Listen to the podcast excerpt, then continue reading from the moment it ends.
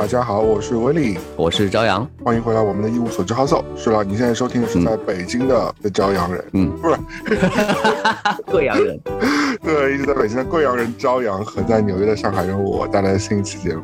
嗯，我们是在一个庞大的世界里面说说小小我们发生的细微的事情。对，我看你们最近也开始使用使用一个 slogan 了。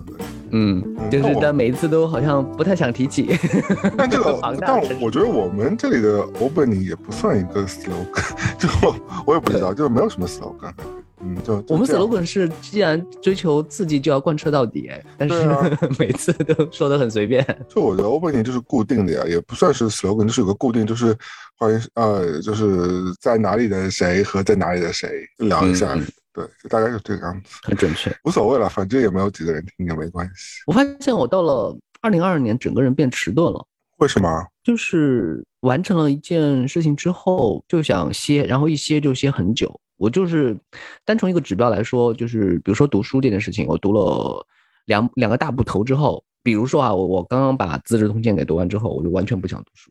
就想你 就不给不打。二零二二年的第一件事情是把书给念了，嗯，对，就提不起那个劲儿。就是其实也会读，但读的都是那种就是轻快的、容易的那种凑凑字数的那种娱乐书籍，就不是没有那种大部头，就是上来堆几千万字的那种在你面前。那当中还有很多轻量的小说啊，你可以不用选那么两个极端啊。对，最近我在读王占黑的小说嘛，王占黑就是嗯包邮区那篇的风格，就会有点像《繁花》。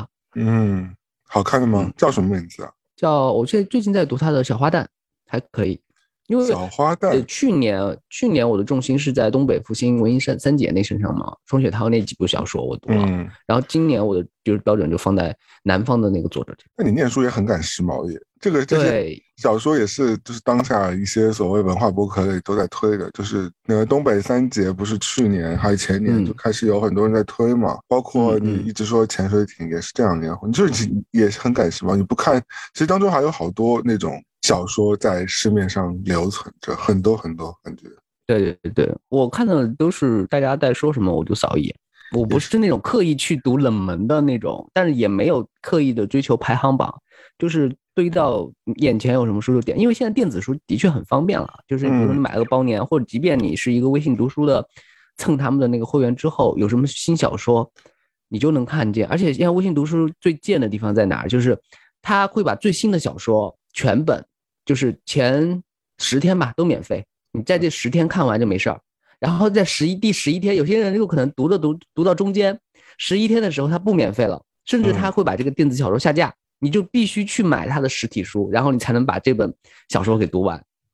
为什么？我真的很烦这种这样一个销售策略。我真的很烦这种做 app 的人，就是把对你要赶赶时间，对，一下子比如说前三天哇出了十本新书，我要在这三天把它看完，我才能就是争取到免费，就不花一分钱。他这个是游戏思路呀，他这个是腾讯的游戏思路呀。因为有种游戏就是你建房子嘛，就像你打什么帝国时代，你建房子建一个房子可能要三个小时二十秒什么之类的，或者是建一个兵营要三分钟，你就要在那等，等到他建完再才能建下一件事情嘛。那就是会逼着你就是要有个时间在弄这些东西，就不是在抢你的时间，就是在抢你的钱。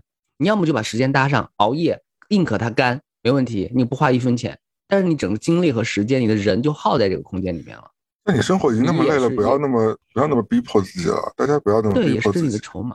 对你多看一本书也不会怎么样，少看一本书也不会怎么样。就是你要真的想看一本书，对啊，你早你早晚都会去看。嗯啊，那你小红书的这个使用的如何？小红书我发了几个图文视频，就是我在路上看拍到的，而且我不是拍视频，我就拍照片，我就把照片组合成图文发上去。嗯，发了两篇吧，然后。几部，因为按照这种就几乎是没有任何关注的，就是微尘，没没所谓。那你发的是什么内容吗？就是在路上看到的风景。现在就是我发现一个好玩的方式，就是比如说我经常会在一些固定的角度、固定的风景，但是是不同的天数和不停不同的天气和天空的状况。我是在这样一个就是取景角度一样，我就拍一张，或者两个月后我还是站在同样的地方拍一张，然后一年下来我就有这样一个对比了。这个在一年前大概已经跟我说过了吧，一模一样。是，但是这样我已经我我已经攒了好几张素材了，就是这样就可以让我看到时间的刻度。因为我们现在是二零，我们两个之间是算二零二二年第一期嘛。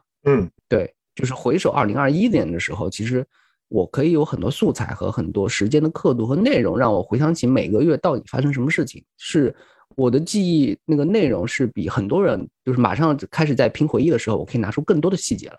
当然了，当然了。那其实你你讲了半天。跟小红书本身有关的，其实你也没有太多研究了吗？你之前不是疯狂在鼓吹说自己要使用小红书？是的，但是我现在小红书有我有段时间是经历这样的一个心理轨迹啊，就是刚刚使用小红书的时候呢，我想把自己打造成那种文艺标兵，那种 就是专门就做杂志情怀的那种，就是我哪怕给你呈现出来的内容，即便是新媒体或者是手机电子屏，我你也。看我的那个小红书，就像看杂志一样，有设计，有排版，是有，但是。由于这样一个前提，给自己的压力太大，就以至于长期产不出内容。就我觉得这个也是一个借口了。然后就是一直就就僵持在这儿。其实，呃，个人的小红书，你如果不是指望出名或者是打造网红的这样一个目的地出发的话，你其实随便发一点什么都可以，放轻松。那你随便发点什么？那你至于你发什么平台也就无所谓了。你可以发微博，你也发 ins 小红书、抖音、微博都可以啊。所以其实这个对你的目的性就没有那么强了。观看是我有段时间我的那个内容都是。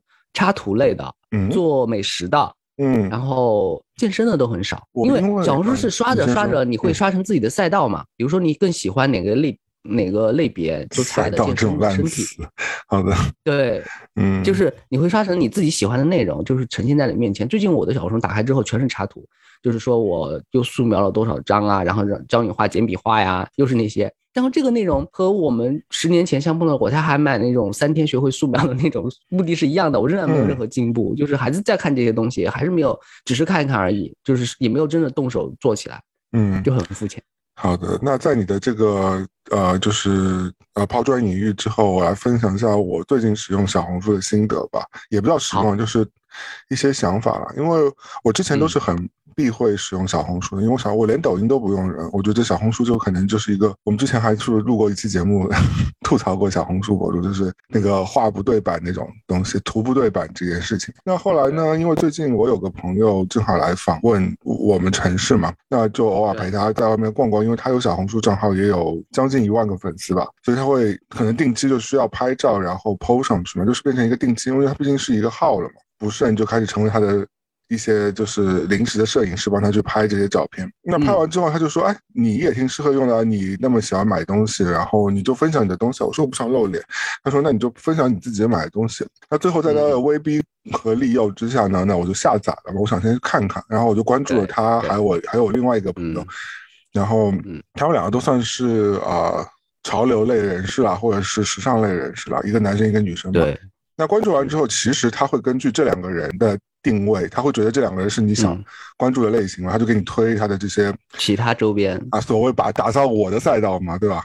对对对对。但这两个人一个是直男来的，一个是直女来的。就理论上来说，那我看到可能就是一个街拍啊，但结果我发觉我扫着扫着就全部变成通讯录的内容了。嗯嗯嗯，我知道知道知道，就是那个简简称嘛，就基友的同学录、通讯录，对，嗯，就是基友的内容了。然后我就怎么判断的呢？我不知道啊，我就我其实我也不我也不会给那些人点赞，也不会给那也不会在里边停留很久。然后他就飞给我就这些内容，那也有可能看这些潮流。读了你，他读了你的通讯录吧？不可能，谁谁现在还用通通讯录啊？就你手机里的那个那个就是通讯录，你。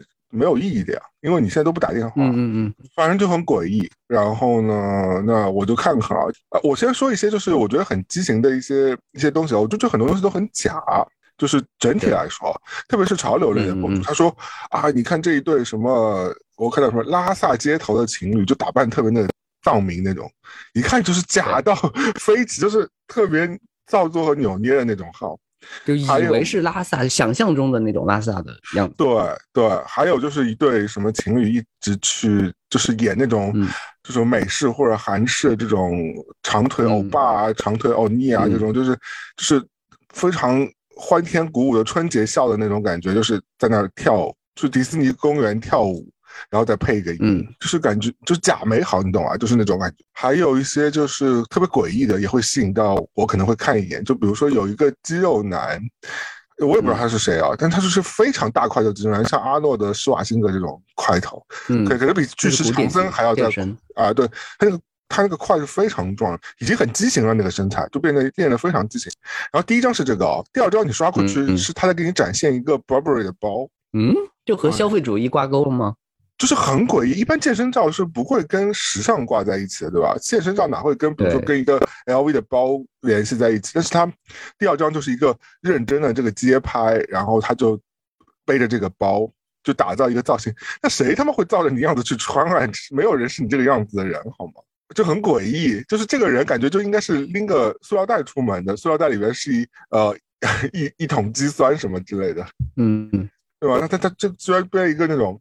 感觉是那种瘦男生才会背的那种包皮包，很神奇。嗯，好，那除了这真实吗？呃，我觉得就很假呀，就不太真实呀。如果真实的话，我还跟你分享一下。啊，我觉得这些都很刻意、很假嘛，那就算了。结果呢，我我再看，我就会发觉那些那些通讯录嘛，那些通讯录的朋友们，感觉就是我十几年前在用开心网的那些那批人，大多数就是是熟悉的那个名字 ID，还是就是他们本人？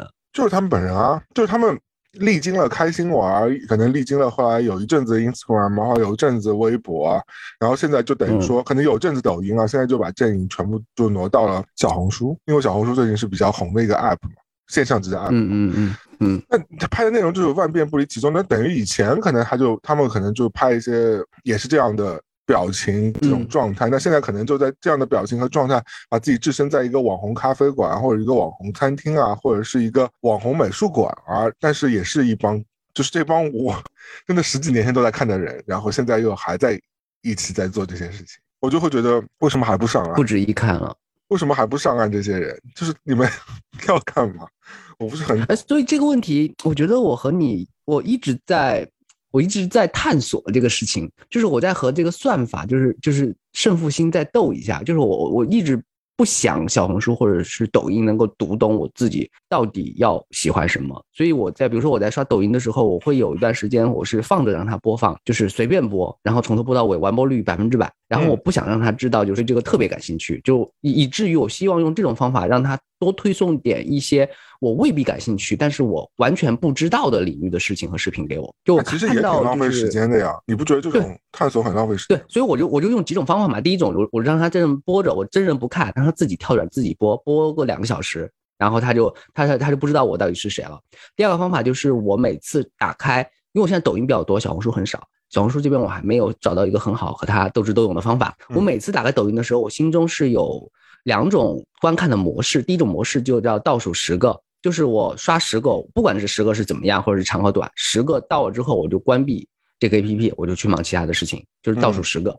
第二种方法就是说，我我每次去抖音的时候，我锁定一件事情，我比如说我今天就是要去看身材好的哥哥姐姐们跳舞，我就点进去，然后但凡是不是这个视频的时候呢，我就呃秒速的刷走，我就只看那个跳舞的那个视频，或者我这次进去看，我就是要买便宜货，就是是要给家里面买一些锅碗瓢盆什么的，然后其他不是这个视频的时候赶紧刷走，我就自己来就锁定它，我在看这个视频的那个种那个重点到底在哪。我就通过这几种方法组合，然后最后现在是抖音呈现在我面前是现在这个样子。嗯，我也不确定它能否因为我这些方式可以多推送一点东西给我，因为就像我们两个讨论，就是说我这边看到都是插图，因为我最开始注册的时候我就只是点击我喜欢插画，其他没有什么了。然后你刷着刷着就变成就是你之前喜欢看的那些重点领域，他不知道为什么从哪个节点就有一点点在读懂你的那个方向，但是其实小红书它其实还有很多内容我们是看不到的，那界面我们是进不去的。嗯，这个就有点诡异了。就是其实我们想看到更丰富一点，因为我们两个很就是很传统嘛，很怀旧嘛，动不动就是说喜欢看以前的杂志什么的。但杂志就是可能有八十页，有只有两页你喜欢看，但是那七十八页是你不知道的领域，你是有一个翻阅的，至少两秒吧，你有翻阅它，你到那个那个信息茧房就没有那么窄。就是对于我们以前有报纸有杂志的这样一个世界和时代的时候，你找到茧房这件事情啊。我其实也认真想了想，其实我不看抖音和我不看小红书，我觉得我好像没有错过什么东西。虽然他们是每天在制造各种各样所谓的你应该知道的东西，但你发觉如果你不看，其实你真的也不会错过太多，因为大多数东西都不没那么重要。因为第一没那么重要，第二呢，就是比如说，嗯，QQ 去年啊前几天吧，呃，不是有一个就二零二一年十大热门金曲的一个排行榜。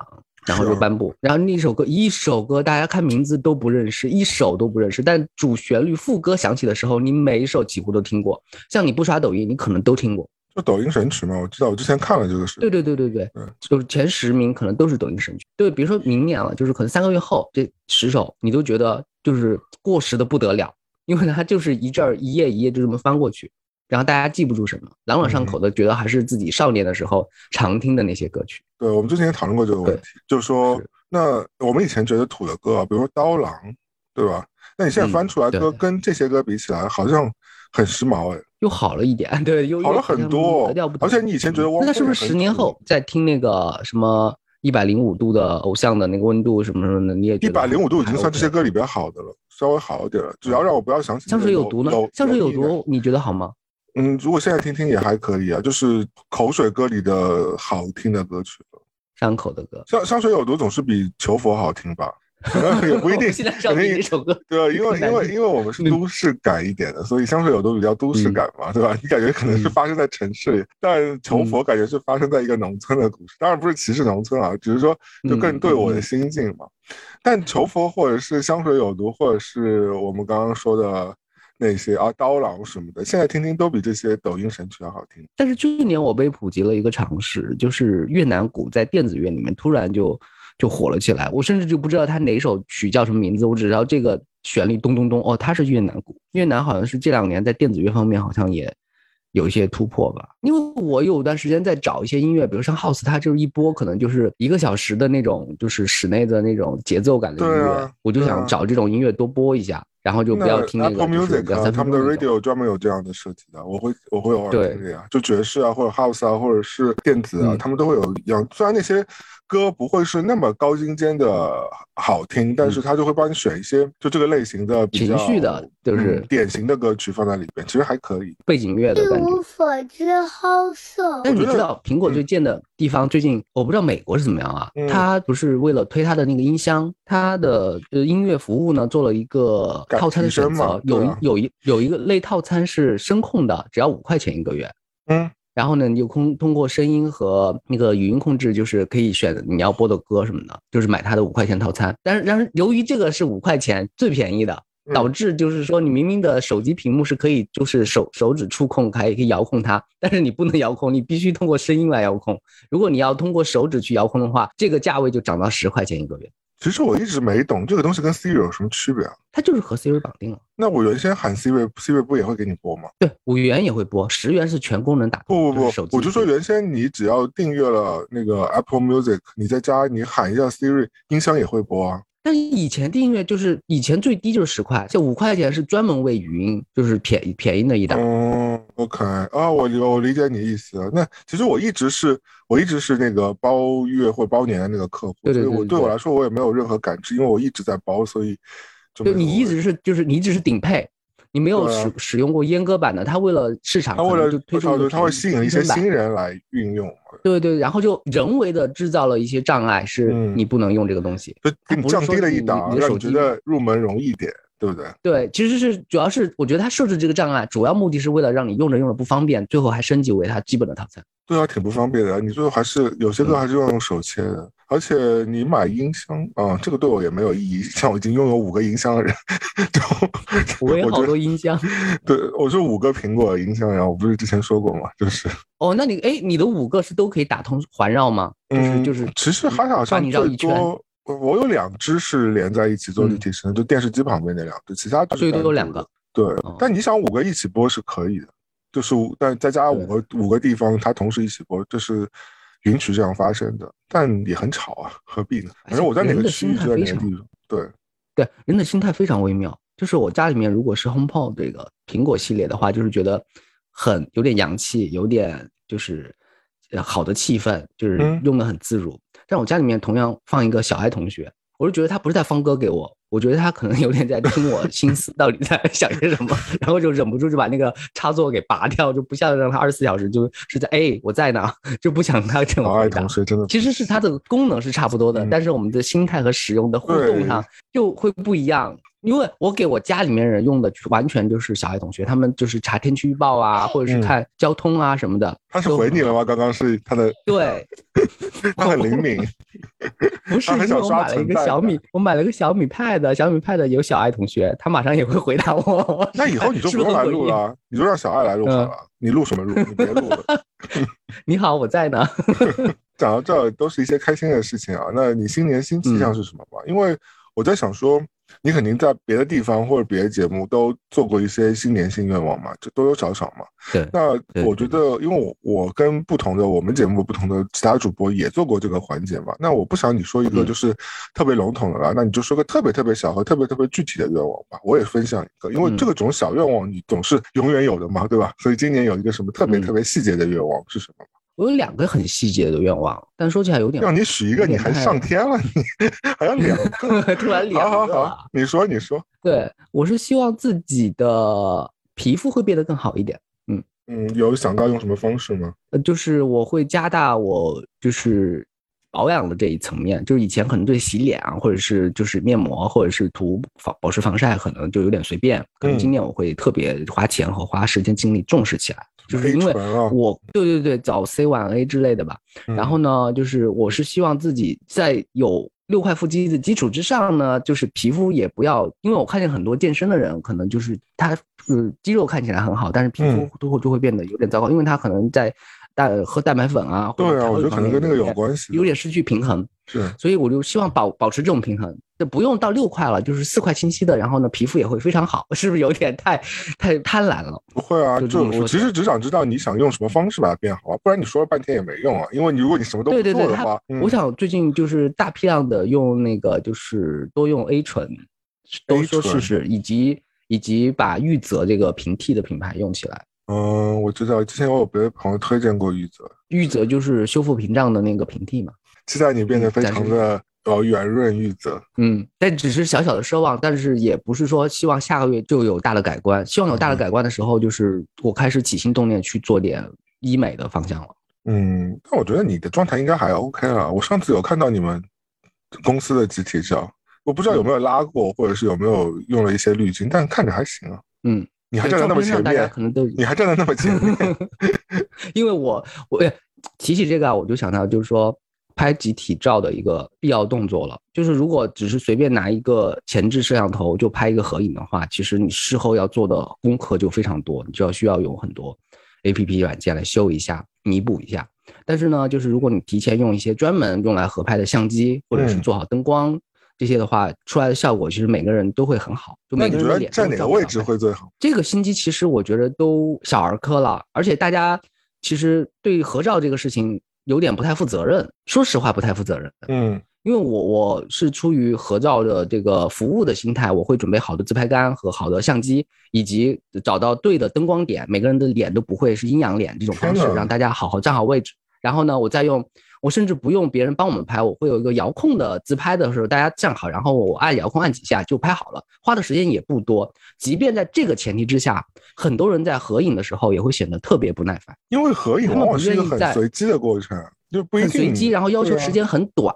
然后呢，但是但是心态是这样的，等这个照片发到群里面，一百个不满意了。那肯定。我的脸怎么这么大？我为什么站边边？我这都那个，由于是广角镜头，我的脸都变畸形了。然后好多投诉。真正在拍的时候，你就你都没有想到这点吗？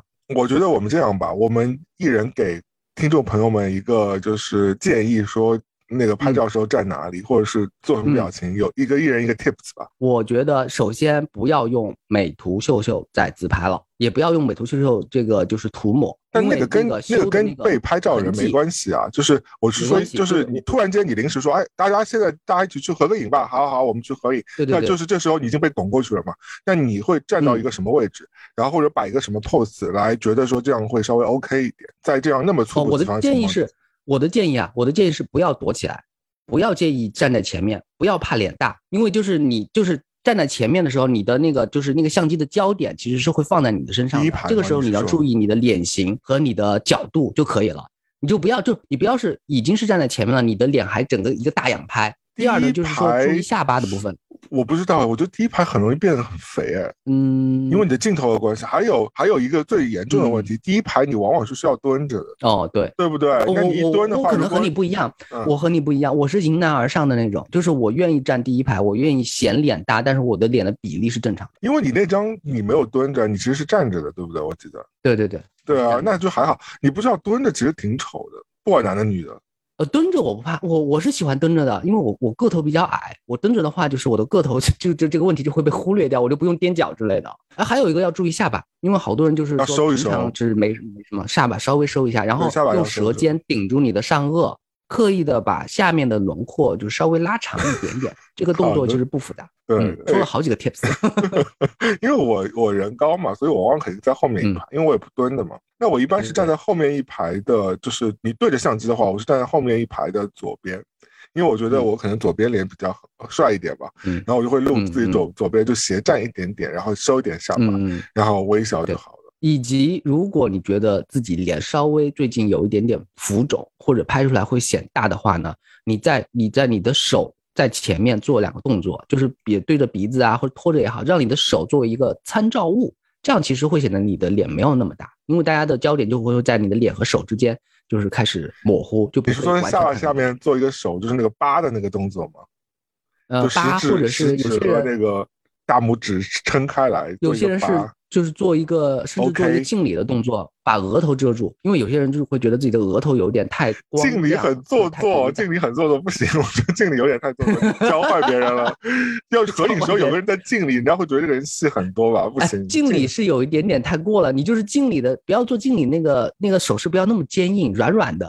嗯，就是反正要找一个找一个方法，让手在脸上，就显得自然一点。但我觉得有个很恶心的动作，大家千万别做，真的韩国比心的那个动作。哦，对，那个太像数钱了，那个太油腻了，我觉得，就是因为这两年被所有恶心的人用过之后，我就再也不想再用这个。别用，别用，我宁愿你比叶比比那个胜利叶 OK 啊，我觉得叶虽然土一点，但叶 OK 的，叶 OK 啊，或者 OK 也很油腻啊。比摇滚那个手势也很油腻。摇滚就是你都不是摇滚人，你这比那个有点傻逼，感觉自己像张杰啊！不小心骂了张杰，不好意思，张哥，我不是想要骂。我明我明我明明是打着就是给大家好的建议的口号，然后列举了一堆坑，就是大家不要踩这些。合影的确是有一些要稍微注意一下，但是不要刻意的把自己躲到后面，因为我发现有些人他会就不不够自信嘛，就是把自己躲得小小，整个照片看起来你就是。很小的一块，完全不知道你是谁，就完全自己就是壁花小姐、壁花先生。但是我觉得这样对你提升自己的社交能力，其实也没有多少好处。还有、就是不要躲着，不要怕丑。还有我知道有一点就是，如果你已经蛮明显感觉到你头上有阴影了，你一定要钻出去，不要在那个阴影下面，不然你就会显得很像那个合影当中的一个鬼，就是那个人合影的，黑白无常在后面等着收你。对，千万不要，就是如果有阴影的话，就一定要把别人的手剥掉或者怎么着的。对，那个打光点要自己先前期看看那个就是监测。不太会，我觉得打光点肯定看不了，因为这合影，因为我我经历的合影基本上都挺临时的，连在那个地方也就是临时选出来一个地方，可能餐厅里哪个地方，或者是你这个场子里随便一个觉得背景比较单干净的地方，就你根本无法去选择灯光位。但我只能说，在这种情况之下就。那更多情况还是要像朝阳说的，你平时就要注重你的脸部的保养，对吧？然后让自己气色。你有试过合影的时候，有人掏出夕阳灯，然后在你面前竖起来，然后打到他的那个区域？最好是哦，然后人会怼他。踹他一下。如果，但是如果他真的掏出这个灯，其实是照顾大家每个人的脸，那个光都拿到了。其实不会，那你的光会很奇怪，因为它的光源还是就是是一个散掉了嘛。就对啊，那就有的地方亮一下，不太会有人做这种事。你不要意淫了，这可能是，这可能是玛丽和他们麻花某部电影当中的一个很二的。那第二个愿望呢？我第二愿望是是几年来我都有这个愿望了，因为我好几本书都写完了，成稿了，每个每次都在出版社过会的时候或者是。提提案的时候有一些障，有一些那个小小的困难，所以希望这两年那个困难少一点，尽快进入正式的出版流程。这个是工作方面的愿望。那你几本书排排在上面了？两本吧。两本，嗯，有一本是你之前那本书的续集，对吧？对对对对，嗯，还有一本是什么小说吗？还有本就是爱情方面的。天哪，你还教人谈恋爱？嗯，对，而且名字是谐音梗。你就想想现在书有多不可信吧？招人招人谈恋爱，天哪！我是可以，我是可以的，可以，因为就是就是越是这方面经验少的人，他想象力就会越丰富，然后写出来的东西就会越诡异。对，就像我就是打着爱情的旗号。我理论派，我非常有实践精神，就是因为我其实在北美不开车的嘛，因为我现在北美 其实没有拿到驾照，我一直不开，因为在纽约不用开车嘛，而且我不太喜欢开车。那可能也是因为，嗯，以前在国内开车有点心理阴影，好像就是就是，反正就是开车很烂，所以我在北美一直没开车。但最近呢，我就准备去把驾照考完了。那考驾照之前呢，你是需要。去看交规的嘛？那很多人看交规都是很随性的看，对吧？就甚至于在美国，其实有中文版的交规。但我想说，我既然在这个美国社会，那我看交规，我肯定看英文版的哦。那我就去看英文版。那英文版你知道，就是虽然也都是一些常识性的东西，那跟国内交规这些是有点不一样。但是呢，你你会碰到很多新的生生词嘛，就是一些专有名词，比如说入间啦，或者是马路眼儿啊，或者是人行道啊，就具体它那些词可能跟可能跟你平时用的那些词是它有一个专专有名词。你要学会那些词嘛，包括一些所谓的发生一些，比如说呃，你轮胎打滑了，或者是遇到滑冰的时候，那你怎么办嘛？他会有一些指导的。那我把我把这些东西背得滚瓜烂熟。那我朋友们呢，就是那些他本身他们日常都开车的嘛，所以他们其实是实战精神比较那滚瓜烂熟。然后呢，所以我坐他们车的时候，我每每就会把我的书本的 知识教授给他们，因为他们就会对他们其实很多时候他们就不知道，比如说比如下雪天。因为最近下雪嘛，下雪天突然轮胎打滑，你应该方向盘往哪转嘛？那我其实看了书之后，我其实是知道的嘛。但你让我真的去开，我可能反应不过来嘛。但他们其实就是不知道有这个这个理论知识，所以听我说完之后会觉得哇，你怎么知道这个？我说嗯，交规都交啦，你们怎么不好好看交规？但真的实战起来又是另外一套方法了。就是就是王语嫣，对对对对对对对 自己不会打，但是就是但是就是那个说的头头是道，就 是就是有些就是或者影评人，就是我们在点评电影的时候，真的完全知道这个电影该怎怎么拍细节呀、表演啊，甚至是怎么就是。调动情绪啊什么的，等 自己拍的时候，连一个自拍的小视频都拍不好。是对我有个愿望是今年，因为我可能三月份就要会去考这个东西，所以想今年把那个美国驾照拿到，然后认真的去开点车吧。毕竟是车轮上的国家，对不对？美国，那我们生活在这里的话，还是要学会开车，应该还不错。我自己经历过两次车祸之后，我基本上也不再碰方向盘了。就有一次是被撞到，有一次是坐在车上然后出现车祸。其实。但朝阳对我来说，你你看上去就是属于开车很烂的人。你看你的外 形，虽然我不是很烂，我不是在不是开车很烂，是永远不想碰方向盘的那种心态。因为我我自己的阴影是这样的，就是第二次车祸的时候，嗯，是好像被追尾了，然后我打的是一个网约车，然后对于我来说，乘客哦，对，我是乘客，那你还会怕？然后你不是自己开，你怕什么？但这他对我心理影响是这样的，嗯，就是如果我正在开这样这辆车是我的，我就要为这个呃小的车祸，就是整个人的生活就陷进去了，就是就是有有各种各样的麻烦要解决啊，交交管队。但如果我只是一个乘客的话，我基本上就是这单就结束，然后我下车我去打另外一辆车，这个对我来说就翻篇就过去了，就是我不不用在这个事情，我的生活不用陷入在这儿，以至于就是说我对买车好像欲欲望一直没有那么大。因为如果你不开不开，如果你没有这种生活习惯的话，其实不开也就不开了，也没什么事。但是必须得说，失去了很多可能性。呃，我朋友就说你有车，你的生活半径就会小。对你有车之后，你世界就会变大嘛。那我觉得我相信这一点，所以我想逼迫自己去开一下车，然后目标是买一辆路虎吧。才这么想，一直在这么安慰。而且我和你一样的，今年我四月份的时候，我的驾照就到期了，我就要换。对，是我驾照，其实国内驾照已经过期了第二次，就也不是就快到期第二次。其实我我今年二月份应该是要换新的驾照，但我又回不来嘛，所以我就延期了几年，可以可以回来再换。那可可见我在国内是一个真正的老司机了嘛？因为你过延期两次，那起码就十二年了，应该是。对对，还有什么用吗？嗯，可能想去欧洲住两到三周吧，伦敦这种地方。对我一直在规划，因为因为疫情出发的愿望，对，真让人羡慕。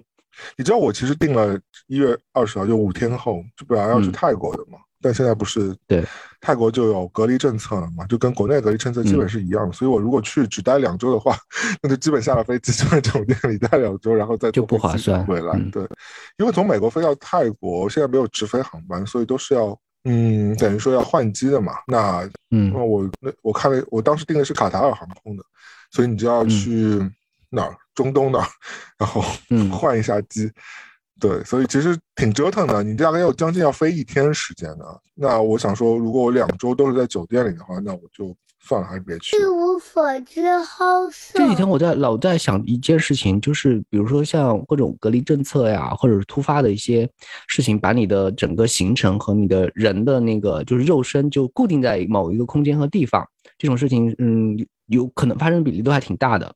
就是我们都逐渐就会有一种自觉，就是我要不要准备一个孤岛背包，就是。这个背包里面，就是即便把你就是摁在这儿，就是可能五天、十四天左右之后，你有相应的，即便是我不考虑食物那方面啊，就是你的精神粮食，你有一个 U 盘，那个里面可能就是装满了美剧和你要看的那些所有的视频，然后你的充电宝也是满满的，你也的充电插座什么都有，嗯，然后你的甚至是有一个微缩型的小型的帐篷。你直接就地，你睡在这都没问题。就是你本就背一个家，然后在全世界各地这么走的。如果遇到情况的话，那就是就不怕这些应用包吧？就算你说对，对，就每天都背着这个。但你想的东西还挺 挺都市的，挺挺浪漫的。因为大多数人想的就是，就可能是一些应急的呃压缩饼干啊，或者是一些发热包啊，或者是一些。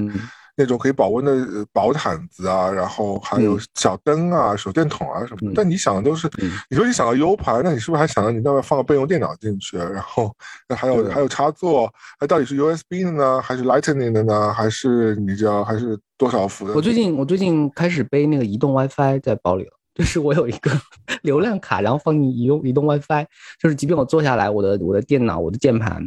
我的几台 Pad 和手机的协协作都还在，然后我还有一个 U 盘会放一些，就是常平常不常看，但是如果一旦有时间的话，就会就认认真真，比如说我会放整季的《绝命毒师》进去，然后我从来没有看过这部剧嘛，然后我是不是真的安心下来，好好把这个剧消化掉？因为如果一旦进入一个封闭空间，生活层面是很重要的嘛，那是基础。如果这个基础之上，你剩下的打算就是如何消磨？你要在这里被隔离的时间不行，我觉得一个人在这，我觉得我肯定会放个喜剧的，因为我有个 U 盘，里边有整 所十一季的 Modern Family，所以我觉得这个时候啊，我有我有，对，但是绝命毒师不行，因为我很讨厌那个小什么小粉，哦，Pink，我没放绝命毒师，我只举个例子，就是对，因为绝命毒师太容易骂那个人了，所以我就你在你在隔离时候，你看那个你就很想立刻就是上网。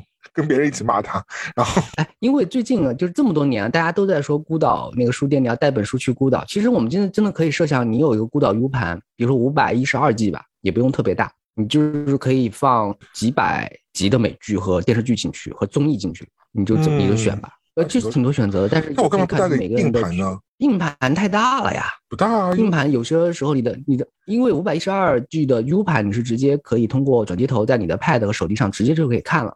如果你的硬盘的话，你就要转接到电脑，必须得有电脑，因为大家现在那个电脑也不方便嘛，最多带个 Pad 就出门了。你你在这种生死关头，你会带个 Pad？我我是不是生死关头，我的包里都有 Pad 呀？好。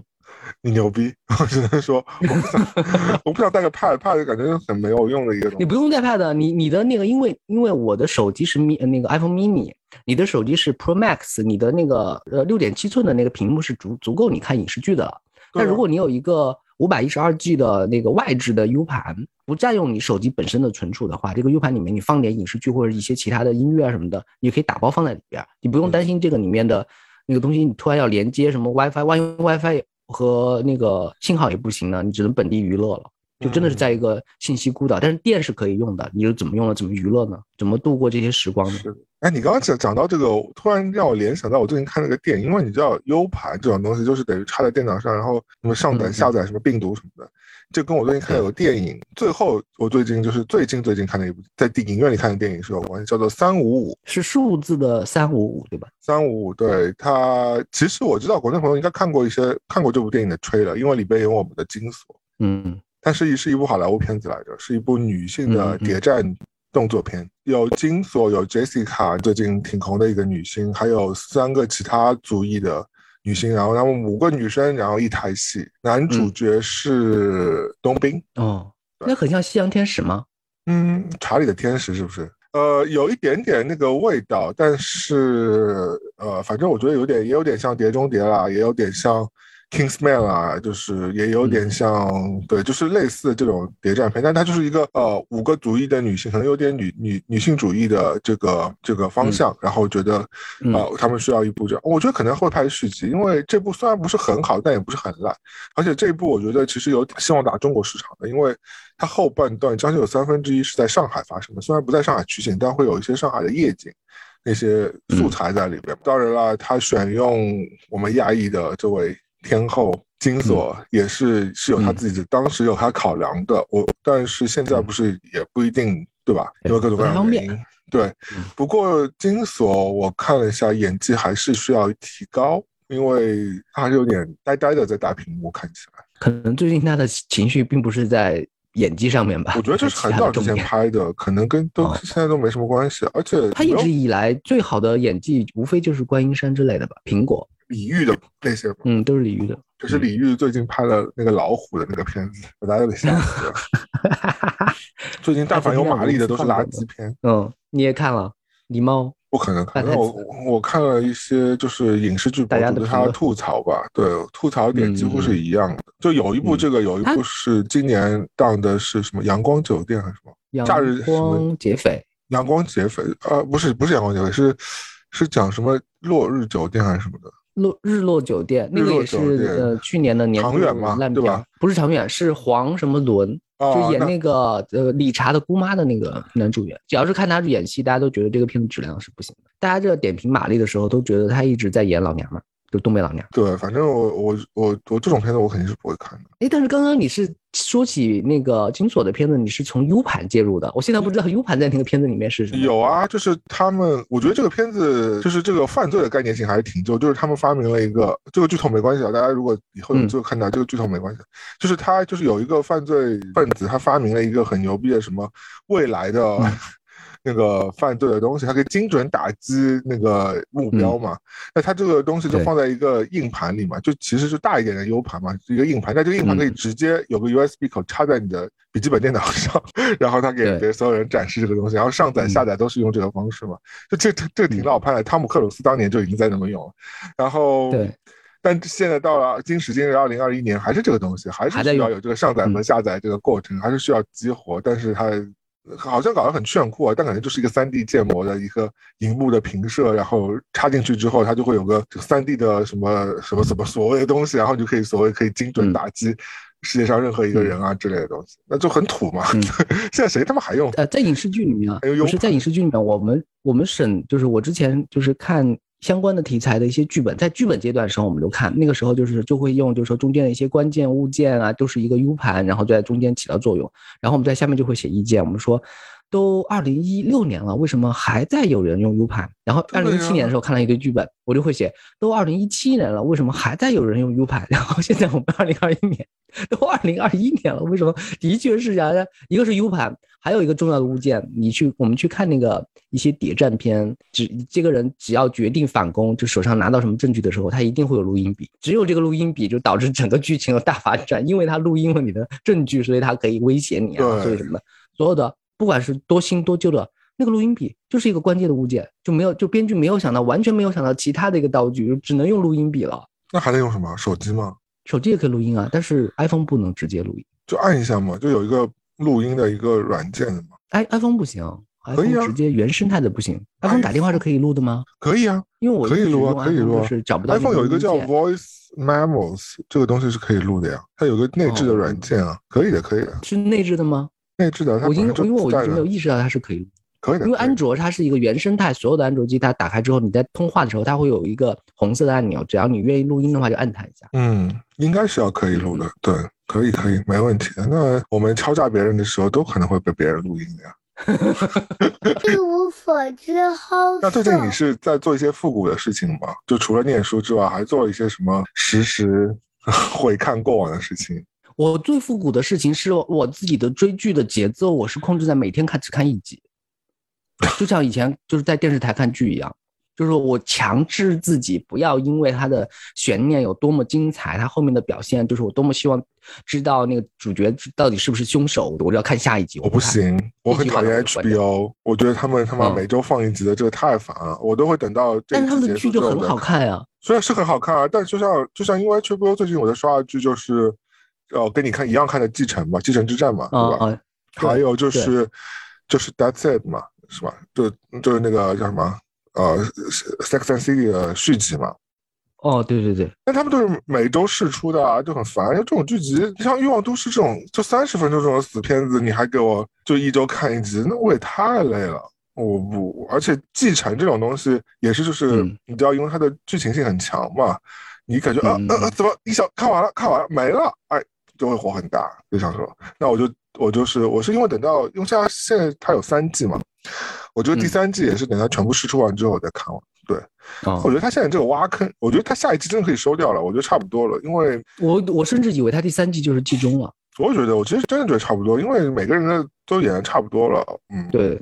他的那些梗啊和设定啊都差不多已经。我看到第三季的第六集了，我基本上快看完了。我是一天一集的方式在看的，我真的控制自己不要追下去，他就太什么什么就是戏剧张力的事情。但是我为什么会这么做，以及我从这么做里面吸取了哪些优点呢？是因为我如果以这种节奏在看剧的话，我消化它的那个模式，我会我会我会觉得我会我会看到更细腻的地方。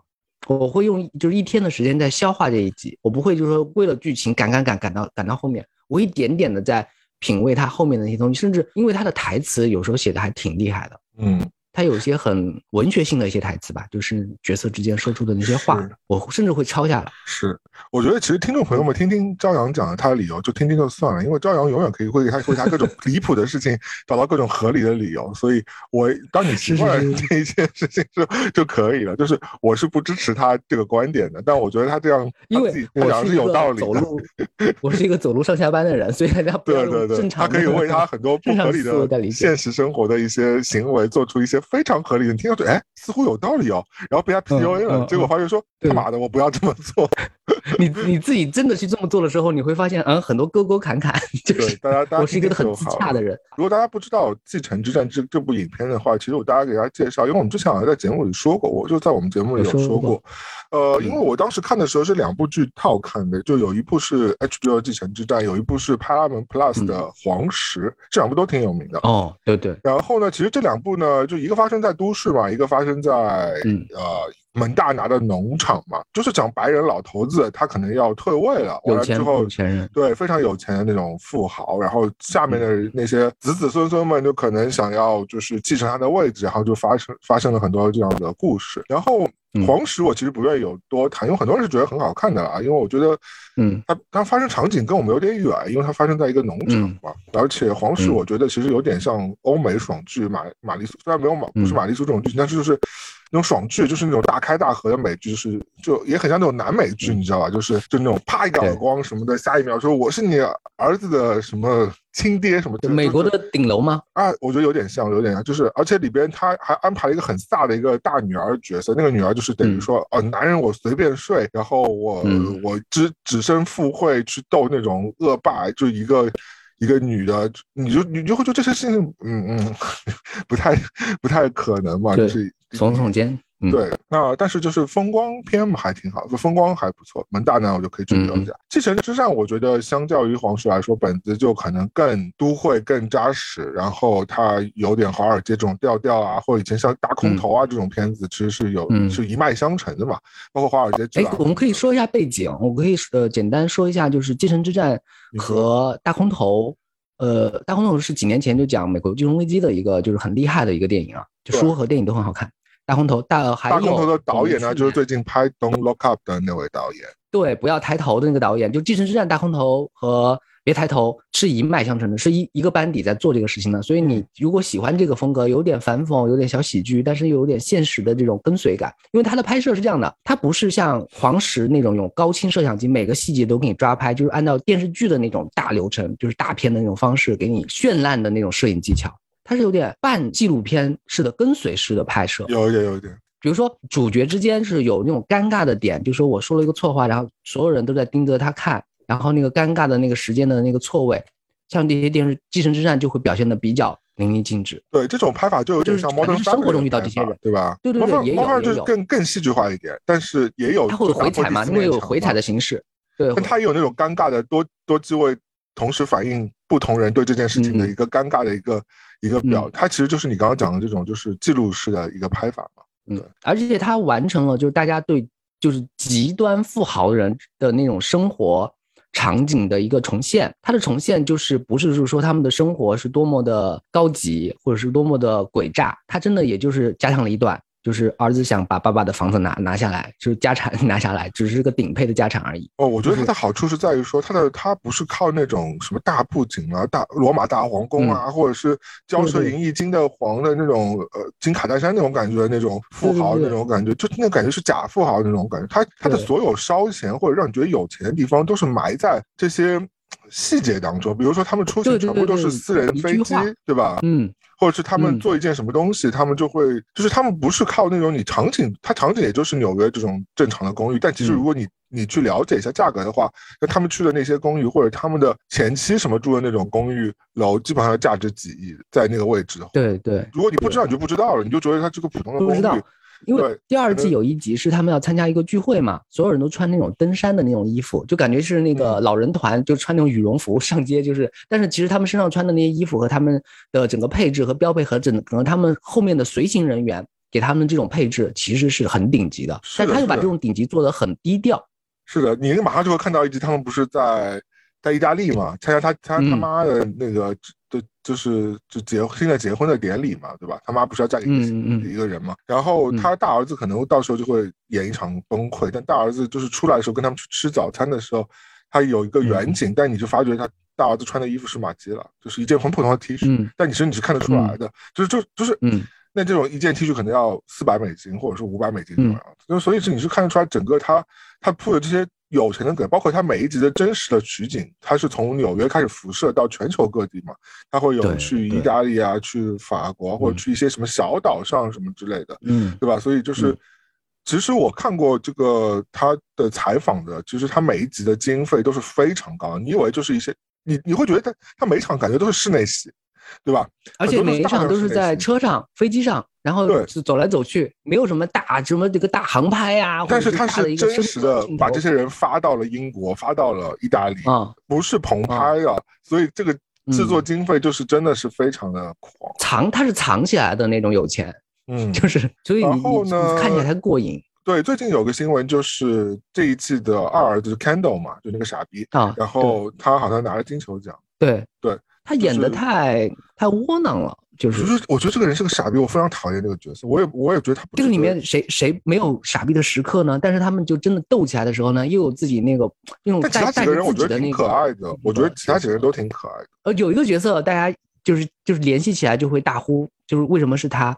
一个就是小鬼当家长大了。对啊，对啊。但是我觉得他演挺好的，我觉得他演。他演的比他比 Candle 演的要好，他就演一个中间有一段，对他他演的也就是一个就是自己一直想扶持自己，让自己腰背硬起来，但是同时又会，嗯，就你看到有一集他他发自己的那个下体的照片的那集，不是他他的演技是说服力达到，就是说，因为他中间有一段关系，他是要和一个年纪和他妈妈甚至就差不多大的人之间会有那种情愫关系嘛，对。但是我相信他的在剧中演的这个人的性格是可以做出这种事情来的，他他让我相信了。就我觉得这几个人也都有说编剧为什么乱写？都我觉得其实是还是有说服力。我觉得我觉得这几个人让我都挺看得进去的。就包括哪怕我刚刚也在骂，就是这个拿金球奖的二儿子，就 Candle 这个角色啊，是非常窝囊废。我是觉得这个角色。不值得拿，因为这里边角好的角色太多了。就他，他，我觉得特别是第三季他演的，我挺讨厌他，因为他第三季他他就是他第二季的延续嘛。他第二季至少还在跟他爸爸斗了，这第三季整个就是一直被所有人压着，然后也不知道在干嘛。就其实第三季他没有什么太出彩的东西。长大，第二季有一个反转，到最后一集的时候会有一个性格上的大突变嘛。因为前面他一直在铺垫，一直大家以为他颓翻了，他最后一集然后。通过一两次的展现，就觉得啊，为什么会转成这样？但他最后还是颓啊！就是他硬起来之后，就立刻就还是颓。因为编辑就是在写这个人的成长嘛，他他是一个反复的人，他不是说像他爸一样一直刚在那，一直有各各种轨迹，或者是他年纪已经非常大了。就因为第一季第一集第一个镜头就是展现这个老人家其实已经就是进入要挂，完全是对对对，身体已经是完全不行了。的第一集就就是要垮的那个样子，但是他一直刚到第三季，一直还是而而且他内心是，我觉得他内心是有欲望，有有愿望，是把自己的那个后代慢慢扶持的像他变成他那样的人，但是他同时又夹杂了很多很复杂的。他其实也，同时他又在玩玩他的儿女。这些就是老头，就包括门大郎那个戏也是，我像是这个戏也是，就是其实他们还是父权非常重的那种感觉。嗯，而且在欧美的这个文化当中，弑父这件事情也一直传统叙事叙事传统。嗯，不会把它就是说这个剧当做一个。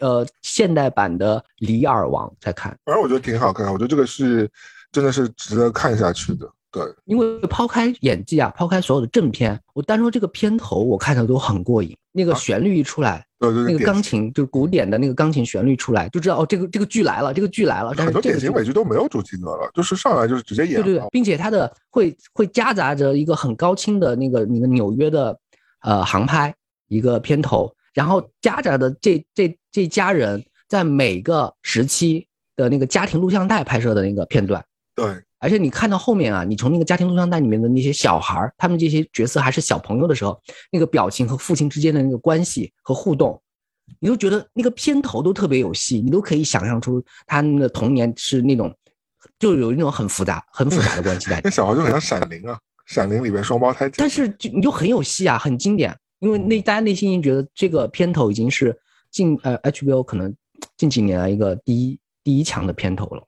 嗯，有吗？呃，是还不错了，是还不错了。你想，因为它的主旋律是古典乐，然后又因为他老二的那个二子的那个爱好是喜欢说唱嘛，就是又显得很傻的那个，就是会在一个父亲的那个生日，就是一个颁奖宴上，突然会说：“我给大家来一段说唱吧。”然后就开始很尬的演起来。然后，但是它的那个主题曲里面的古典旋律，后面垫的背景又是当代的一些说唱的一些旋律，所以它杂在杂糅在一起，就经过好多设计和思考。因为这个，我虽然跟他们身处在一个城市，但这是我接触不到的世界，我我真的不懂，就是除了场景，我都很。几乎是很熟悉，就知道在哪发生的。但他们经历这些事情，跟我这我们这种穷人可能是我想过，我想过这个，就我为什么会被吸引住呢？因为这部剧前第一季前五集六集，其实他在铺垫人物，显得其实都没有那么的有戏剧张力。它不像就是很多就是第一集就把最好看、最精彩怼在上面嘛，他还慢慢给你铺垫关系。然后他第一集把我吸进去的一个场景，也是我在想象，如果我在这。这出戏里面我会扮演一个什么角色？你印象有吗？就是第一季第一集里面，他们有一个呃家庭的比赛，所有人会坐着私人飞机到一个球球场。是的，那个球场呢有一个有一个家庭，可能是当地的那个球场的工人。那个家庭有个孩子，那个孩子呢最后就是被那个老那个小儿子就是欺骗，就说如果你打赢这个球，我就给你一百万美金；打不赢就。就什么都没有，然后很很小的一个失误，这个小孩就没有得到这一百万，然后小孩都不知道到底发生了什么，不知道他失去了什么，然后整个过程都是懵的。最后最后那个主角老人家的爸爸那个角色，就是通常都是很残暴的嘛，就是很很独断专行的。但是在那一刻，他把那个他的女婿送给他的那块名表，对，很有名的，就顶级的顶级的，我我们能听说过，就是算最大的那个表的那个百达翡丽那个表，我忘了。对。送给了那个小孩儿，对对。当时我在看到片尾的时候，就一家人在自己住的那个公寓里面，那个昏暗灯光里面，那个手里拿着那个表，我是觉得可能我的角色就是突然不知道谁会送我一块这个表。但我觉得他最让别人去带入的，就这这个桥段是非常戏剧性啊！我觉得就点就已经把所有人的，对我来说是第一集的名场面，对我来说是一个名场面，把所有人的这个性格都已经展现展现出来。对，我觉得其实大家最最容易能够对到。为的还是那个侄子的那个角色嘛，就是那个大高个儿、大傻高个儿。对，但是他其实挺精致利己的嘛。其实他，你就会觉得他是一个非常自私，然后长头草，长头草。呃，对，就是然后又很好，又很古怪，又很好笑。嗯，因为我看到这一集，我看到这一集，他的立场是什么呢？就是他和他会打电话问自己的律师，他因为他他的祖父，他我看到这一集，他祖父是要把他的遗产，就是本来要。打算他可以继承他祖父的那个遗产，本来是这样的。他那他祖父就决定就说我不不给你了，我就是捐捐出去给一个保护。然后他打电话给自己律师，他的他的台词是这样的：说怎么表达我对一个人是有爱的，但是我要告他。向律师回答真的很 down，对他真的非常好笑这个人。他会问这种问题，他会很焦急。对，但是我觉得如果置于这个位置啊，就是如果谁置于这个位置，就是你有个很有钱的祖父，然后你平时似乎还照顾他，然后他已经答应了，就是你其实他一挂，你就可以继承到很多钱了。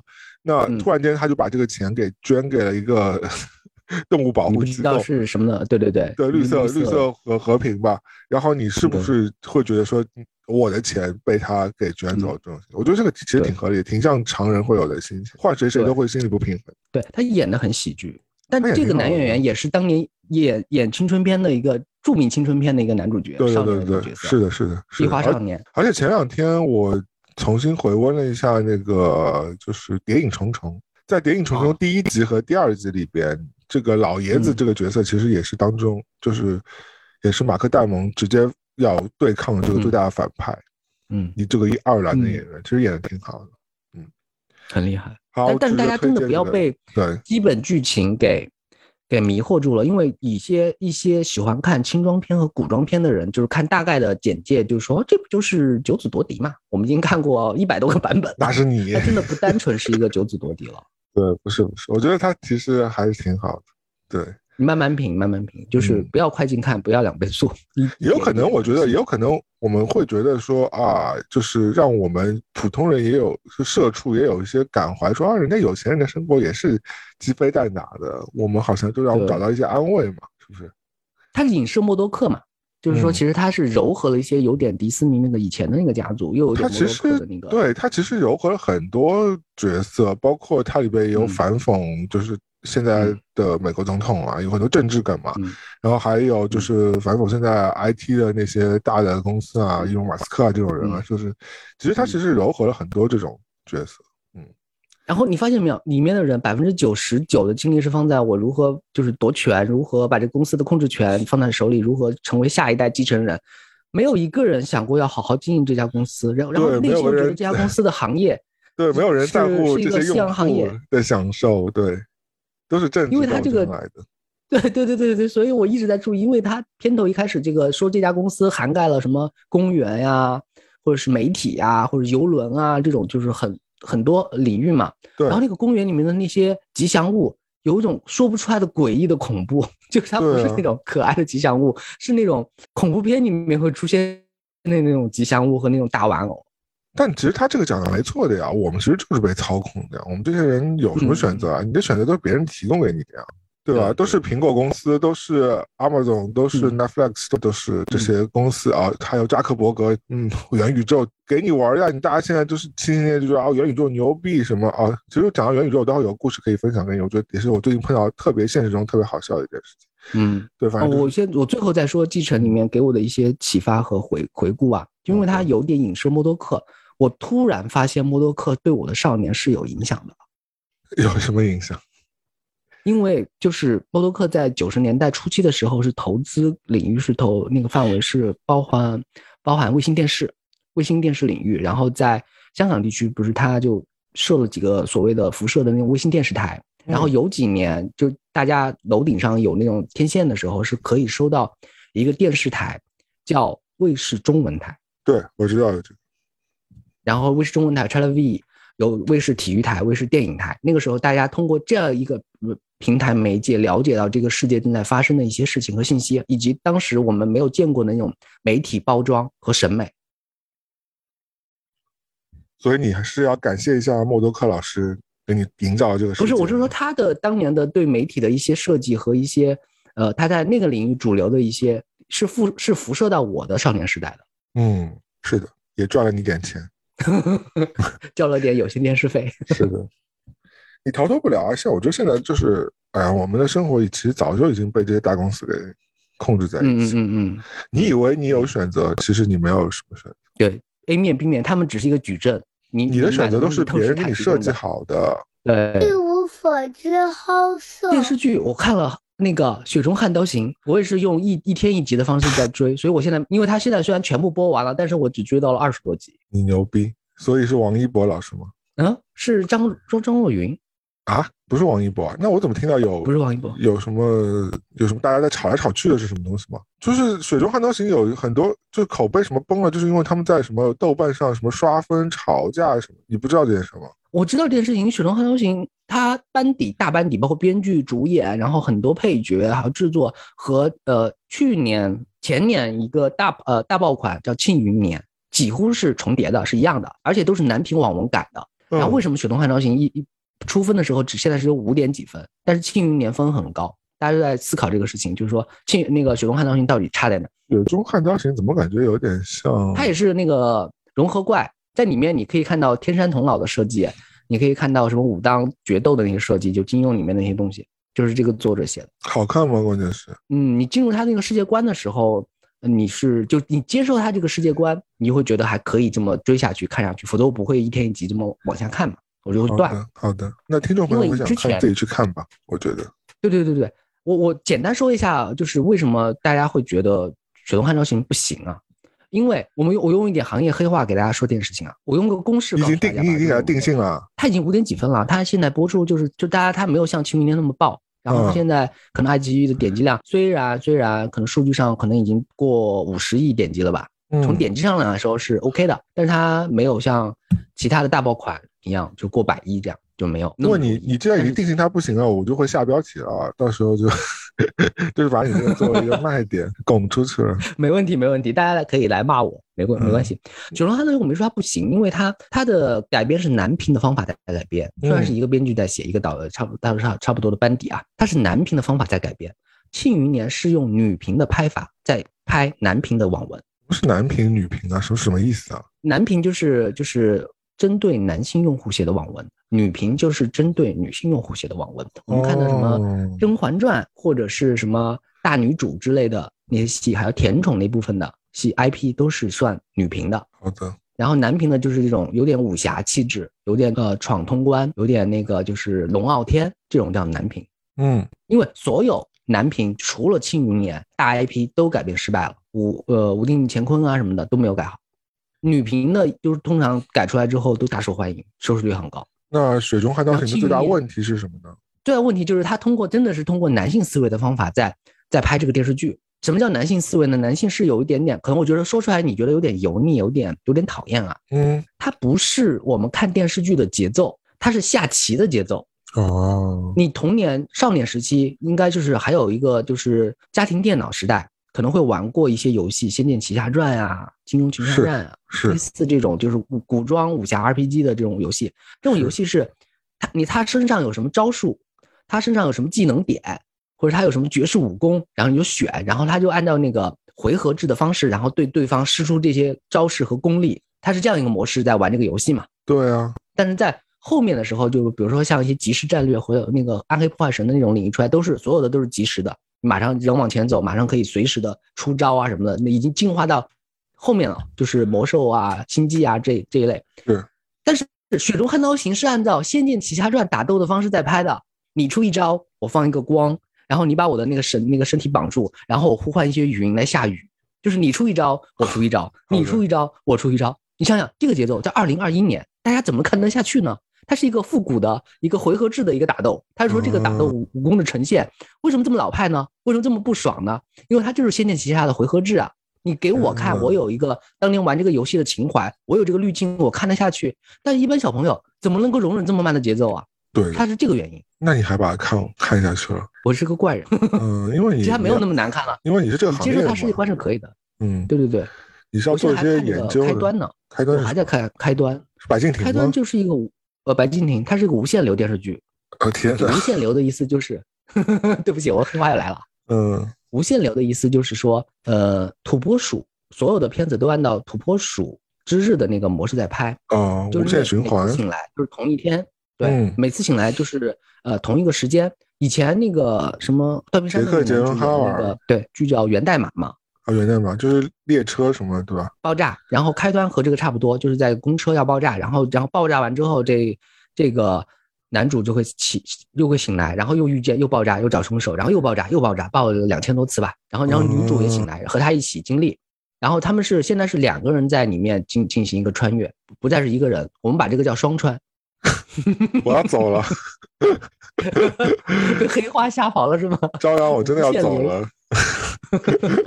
我好不容易逃，我好不容易出逃到北美，就是不想知道这些鬼东西。结果对你把抖音卸载了一下，然后你又在纽约，然后这些术语还是笼罩着你。对，前一秒还在 聊，我给大家道歉最。后一秒就跟我说双穿，天哪，好好的。也是一个知识点，也是一个知识点。没有，这个都是你们美国电影教我们的。你们美国已经拍完了，而且那个男主买拍了一个叫什么，嗯，什么呃，中旅的大酒店，就是双川三，而且他是他是演那个布鲁克林奈奈的那个，嗯，那个美剧，呃，就是那个警察局嘛，什么神神反警探，对神反警探，已经已经收官了嘛，已经已经完结了。对对，他主演了那个一个电视剧，是被那个某一个影展买了版权，这个版权两千万美金。然后讲的就是一个三川的故事，就三个人穿越，嗯，反复的无限流，其实都是你们美国片教我们的，只是翻译到本地的时候，我我我我们美国话，我可是堂堂正正的中华男。对对对，反正这个都是盗用。但是我说了这么多无限流，最早最早是日本人发明的这一套，为什么会有那个土拨鼠之日，或者是后来呃汤姆克鲁斯也演了一个什么遗落战记，也是一直在穿越，一直在战争里面穿来穿去的嘛。这些就是从日本电子游戏里面学来的，因为电子游戏里面有个叫存档，嗯，就是你打不过的时候呢，你又从从那个起点又重新开始。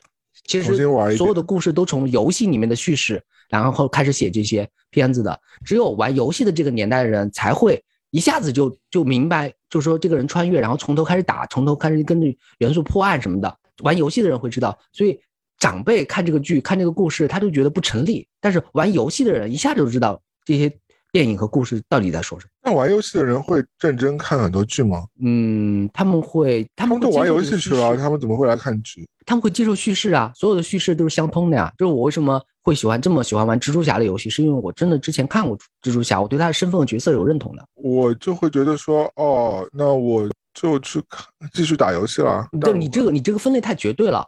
玩游戏的人也会看剧，看剧的人呢也会看电影，看电电影的人呢也会读网文。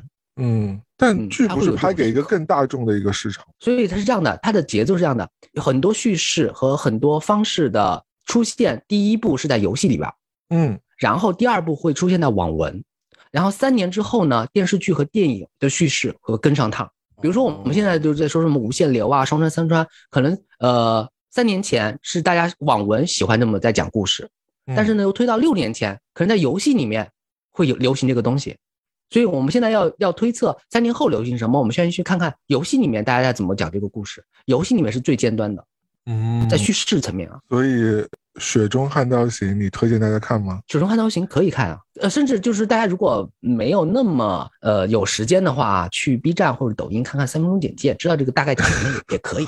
对，啊，现在还允许吗？可以啊，可以啊。现在是只要那个版权方给你一个授权，你就可以开始制作了，由官方指定吧。嗯嗯，就是不能，就是随便是不能做的。嗯嗯一无所知，后除了这个之后，你有没有在生活中想要有其他的一些想到找到生活出口的一些地方？生活出口，我是让家里面人买彩票，准备在 一夜暴富。看了继承之后，觉得 对我，我就说我的我的第一步，首先是不用自己努力，我甚至不要不想要自己致富，我先想办法让上一代致富。对啊，因为因为你得有东西可以继承啊。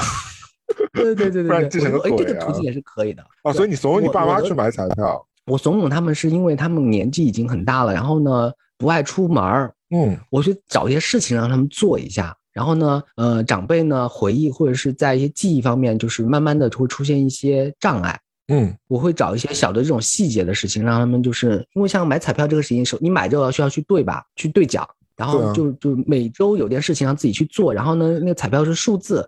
就就通通过记录这些数字和记忆这些数字呢，让自己的脑子里面再活泛一点。天啊，你说的好像有点道理啊！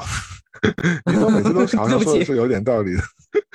我是我是通过个很荒谬的动作，然后后背后是有很自洽的一个行行动那个。听上去好像非常有道理，结果很多听众朋友们去做这件事情。对，即便最后啊，他们就是其实就不抱着不抱着，他们最后会拿什么奖，安慰奖我也不怕，不去兑奖我也不怕。我的目的就是他们每周会记着这件事儿，会想想这个数字，会畅想一下自己拿到五百万之后到底要买些什么东西。这对于他们来说就是一个智力活动啊！才五百万，现在你像我们北美这种乐透，基本上都已经上什么？之前不是均所十几亿什么的。今年、去年的买彩票的人已经跌到整个奖金池，就是买它已经已经跌到三千多亿了。三千多亿，以前是五千多亿，不多吗？以前五千多亿很多，六千多亿，就整个六千多亿很多哎，池子。对啊，对啊，但是奖金才多高？你奖金就一亿了不起了吧？对，买彩票的人就少了嘛？说说现在已经少了。哎，我发现很奇怪啊，我觉得就是。嗯，我们美国水深火热之下嘛，就你的生活有通货膨胀什么有的没贵的，就是在这个大前提之下，疫情这个大前提，我发觉我每次下楼，因为我经常会去一个小楼下小卖部嘛，就等于像我们小卖部一样，就是一个中东人开的。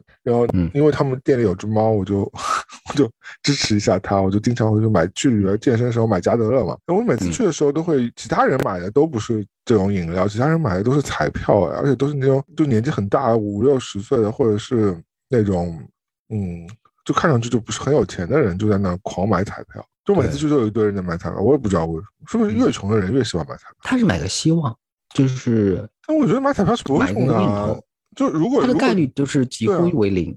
如果你是是那种就是呃中奖几率就是高，但是奖金不是很高，这种我相信的。但是如果说你说你花五块钱十块钱想要中个几十亿的，这个我都觉得说你这个几率真的。你可能出车祸都都轮得到你，但中奖是轮不到你的吧？我觉得中奖这方面，我相信我们两个是有共识的了。就是只是说我在买彩票这个层次上，只是我是就编一些花活让他们去玩而已。我甚至不一样嘛，你心态比较好，你无所谓他们到底就是在这个事情上，而且这个钱就当做是他们，他们今天就哪怕是去打。打一个，呃，当然我们不宣传赌博，打个麻将可能也也可能会，对吧？有点输赢什么之类的。但这个游戏，游戏啊，就等等于是这个意思。但大多数人真的是抱着这种想要赚一票这种心情去买彩票的。有的，有的，我有朋友都是这样的，而且他们就是刚刚去买的时候非常奇妙，就是一个人就是要合伙去买，然后才能中一个奖。比如说合伙去买一百块。然后中两百块钱奖回来，然后大家就兴高采烈，就觉得这个事情可以弄起来了，每周都去。然后呢，买买买，然后买到后面就是谁什么奖都没有了。对啊，这不就跟你去的赌场赌博一样，你上手给你一些小甜头，然后回来之后就什么都没有，赚的就是这份差价呀。而且我前两天还被人家下过一个手机的 app，就是我们这种彩票现在可以 app 上买，像我们以前彩票是可以在。嗯，珠宝里买的对吧？我记得也有，以前可以，现现在不行了。现在还是要去线下，以至于我想就是也不是说服吧，就商量，就是看我在老家的那些朋友能不能就投一个彩票店什么的，让他们就是玩一下。因为投一个彩票店，它的盈利和它的，呃，像你要投入的那个精力啊，就会少很多。它不需要库存，它也不需要就是更多的经营思思维，只要你在另外一个彩票店一百米之外，你就开一家彩票站就可以了。而且你去就去找那个呃彩票中心去租一台它那个机器，整个成本全部加起来啊也没有多少钱，但是呃利润的话每个月固定的会有这样一些收入。我说你们当副业做的时候也可以，就老有有一些在老家的朋友可以想想，嗯，感觉没多少钱，没多少钱，没多少钱，十万以内，就包括所有的铺面什么的。而且你想想，它不不存在库存。你也不存在过期，嗯，你就你就有个收银就行了，然后还可以增加你和这个当地社区人的一个交流，他们加你的微信，你帮他们买彩票，然后整个社区的那个人脉你就都有了。就如果你只在小小区里面就找个副业再发展发展，当个一个游戏项目，我觉得也可以参考一下。这好像还挺靠谱哈。你怎么又给大家安利了一个很诡异的 事情？它不算创业啊，它只是一个就是正式副业。因为有人核算过，就是说你开这样一家彩票站，一个月能赚多少？在一个三四线城市里面，不是在北上广这种城市啊，在一个三四线，大概一个月最多也就四千块左右，不会更多了。那你一个人用用也够了。对，它你就请，而且它包含你多请一个服务员，不是说你要站在那的，比如说你整，不是说你整个人精力都要投进去，不用。那不是挺好，还不错。对，可以想想，大家可以想当一个游戏在玩，不要就是说本着赚大钱，不要这样啊。嗯，对的，反正我自己 不买也也不反对，也不支持，也不参与，只是当 只是听一听而已。我觉得我中不了奖，就不要再想这件事情。一无所知，好色。二零二二年我有一个新的一个惯性的改变，习惯了改变，因为我以前买东西是喜欢付年费的嘛，包括很多线上的服务，比如说对，呃，视频网站或者是一些呃办公软件的年费，或者是一些空间的年费。后来我发现月付是更方便的。我是怎么发现这个问题的呢？是因为我的手机的权益里面，它每个月会送你各种各样的服务，送你一个单车月卡呀、视频月卡呀，然后什么外卖月卡呀，全是月卡。我发现如果我把它全部平摊下来之后，我就不用交任何年费了，我就把这个权益用用掉就行了。大家都可以查查自己的手机号。里面有没有赠送这种服务？是不不用花钱的，什么知乎的会员啦，什么百度网盘呀，或者是 WPS 的会员啊，或者是美团共享单车的月卡呀，你都不花一分钱，你直接兑换就行了。因为你的，因为现在大家流呃手机费、流量费加起来一个月可能一百多上下吧。嗯，这个电话费里面，你去你的 APP 里面查，你的这个套餐里面会不会有这些权益附赠？如果有的话，你把它用起来。你想想，每个月这个一个权益十块钱，一年下来这个费用多少钱啊？我有个理论就是说，月付虽然贵了点啊，但你是可以对随时停掉的，因为年费其实你就一下子一用即弃，一用即弃。我年费真的是给一些我真的百分百确认我会一直用，但月费我可能就会经常使用频率高的那种吗？比如说像呃苹果的音乐，我觉得我肯定会一直在使用的，那我就肯定会年费付付，那帮你省掉大概百分之二十到百分之二十五嘛，这样你只要直接付付。像健身房，当时他也给我这样选过，但我选的是月付，说贵一点点，但我觉得说，因为我以前是碰到过这种实体的。会员制的东西，你在当中它的服务就可能拉胯了。但你付了年费的话，其实你你到底用和不用，你都会觉得很不爽。那所以我就觉得这种东西我就付月费。如果我哪一天不爽了，那我就取消掉，然后我就去别的地方了。还是有一定看你使用频率。看你使用频率，那你健身房不是都是三年年费吗？有些是，就是说可能是买三年再送你三年，而且就是我一直在说这个事情，我给我给那些销售是这么说的嘛，就是我买你这个套餐，三年后你未必都在这家公司了。对啊，这三年后再三年，我们自己还活着吗？还是个问题。对我们俩最疯的就是买的那个嘛，幺幺五嘛。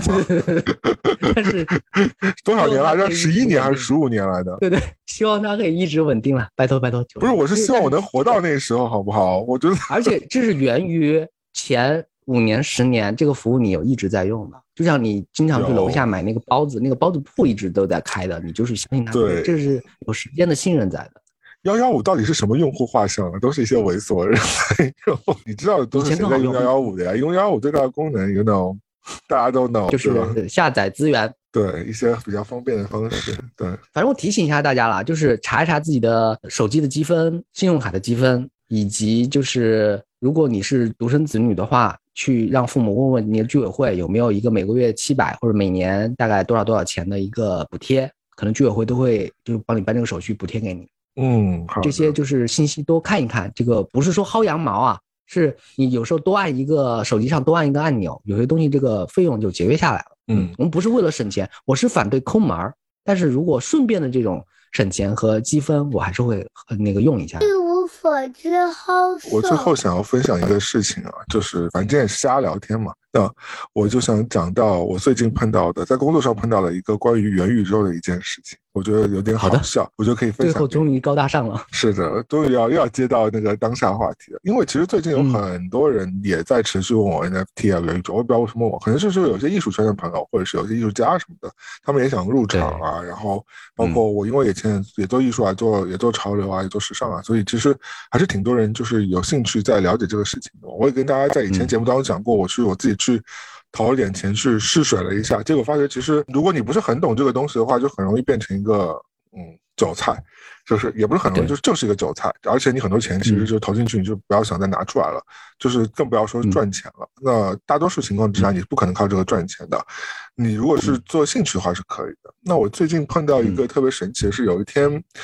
有家国内一线的商场的，就非常有名的一线商场的一个市场部的一个人说：“哎，我有个朋友，他们是做虚拟的产品的公司的，那能不能让他们加你一下？你给他推荐一些艺术家或者是潮流设计师什么的？那他们想推一些艺术呃虚拟的产品。那我想说好，我就聊聊，因为我自己本身对这个事情是有一点膈应的。你知道，我不是我不是太拥抱未来的人，嗯，就是我还是就是就卡在一个当中的。就我们俩其实有点，你其你其实可能比我更拥抱未来一点，但我其实。是有点厚，但是我们两个都没有比特币嘛。我有啊，不好意思。你还到底谁会拥抱未来呢？比特币不是未来，比特币 已经很过时的一个概念，只不过到现在就是是一个热的概念嘛。比特币不不过时，但我就说，我说拥抱未来就是说，比如说我们俩就投身元宇宙啊，我们俩把播客变成就是 NFT 啊什么这种，就是我们俩其实都是你相对来说也是比较沉稳去做事情，只不过你了解一些新的发生，但你不会真的去投身，就是或者是对吧？大力鼓吹，没有 all in。没有 all in，没有你你的你的你的你就是一个看上去很新派，但其实就是一个很很做古的人类。就你看你都在研究抖音啊、小红书，但其实你做的事情还是非常的老派的事情。你不会说，对我真的去跟对，因为你像现在抖音和小红书的做法，就是你不会做的那些东西嘛。所以我其实是对你的了解，我是知道你我们其实差不多嘛。好，那我就想说，我了解一下这个事情，我就加了那个人，然后那个人就开始跟我聊天，说他们有一些。啊，我我我很怕说了之后啊，算了没事，就是我很怕，因为都是熟人嘛。然后他就说，嗯，我们有三个 founder 是就是三个呃创始人，来自时尚行业啊、设计师啊、艺术行业，然后我们就现在做了一个这样的公司，很牛逼，还跟很多。企业合作过，你看看我们创始人的这个背书吧，然后给你一些资料。他说到时候让创始人跟你聊聊，创始人也来自我的城市嘛，就是我现在住的城市嘛。我说好，我看一下嘛。然后我就看到那个创始人的他的那些社交网站，创始人就是在各大时尚的活动上跟各大的设计师合影啊，然后自己好像也设计过一些东西，好像也做过一些艺术展览。但这个你知道？这样身份就很混乱嘛？他到底是一个当代艺术家呢，还是一个设计师呢，还是一个你就不知道，你就不太很懂。而且因为理论上我也是这个行业当中深耕了挺久的人嘛，虽然我不是那么就是行业核心的人，但我其实多多少少也认识一些行业核心的人，包括我自己的朋友也有都做这个行业，所以他我们就觉得很奇怪。我跟我朋友在研究说，他发布出来说，呃，他的有一个开幕活动，他请了这个品牌、那个品牌、这个公司、那个公司的老大。来就是给他捧场嘛，那那些公司都想想响当当的大品牌大公司，那我想说这些我们认识的这个覆盖圈应该是一样的人了，对吧？那无非就那么几个人呀，啊，包括博主也无非就那么几个人有名的，那我们应该都熟门熟路，都知道是谁。结果我们点进去看，那些人你都不认识，就不知道是谁哦。但是就是他也拱出来一个活动什么的，然后他最大的业务呢，就是他回国之后，他可能发布了几个虚拟的偶像的这样。一个产品，你知道，就是海外不是有一些虚拟的 Instagram 的一些模特嘛？嗯，就是卡通人物了，或者是三 D 的那些建模人物。日本也有，美国也有，让他们穿各各式各样当季的衣服，就变成一个虚拟偶像。他们也在做这样的事情。然后他们说，他们最近要发布是虚拟的球鞋，然后让我介绍人给他们。嗯，但就是讲的，就是说，我说那你的预预预算和想法是什么嘛？他说两千万。然后我说你那么有钱，你就。我心想，我心里在想，OS 是你都已经有两千万预算，你大部分人其实都可以砍下来了，就大部分你想合作的人都是可以合作到的，那你就去合作啊，需要我干嘛？嗯嗯，你懂我意思？就是当中的就很多问题，你是你你认真，就是如果你是作为一个外行人，你看觉得这些东西哦，可能是一个未来大趋势大方向，这个公司特别酷，但是你作为一个内行人，你就发觉说这个公司在很多点上有点点有一点点难以。让我理解，或者是有一点点，你知道，总有一点点问题在那里。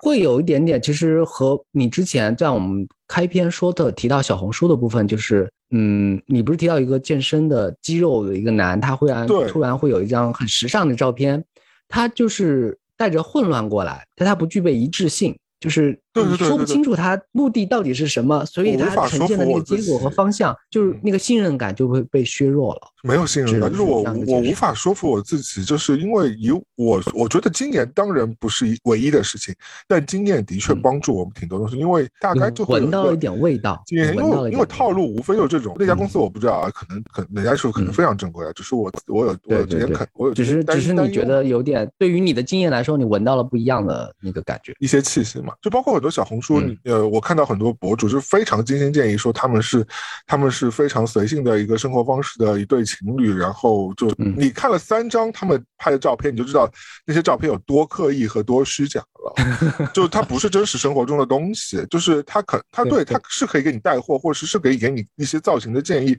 但是。对于我来说，就是太虚假了。那我就在看一个虚假的东西。那你们营造给我看的，就其实就是个故事，故事是假的嘛，对吧？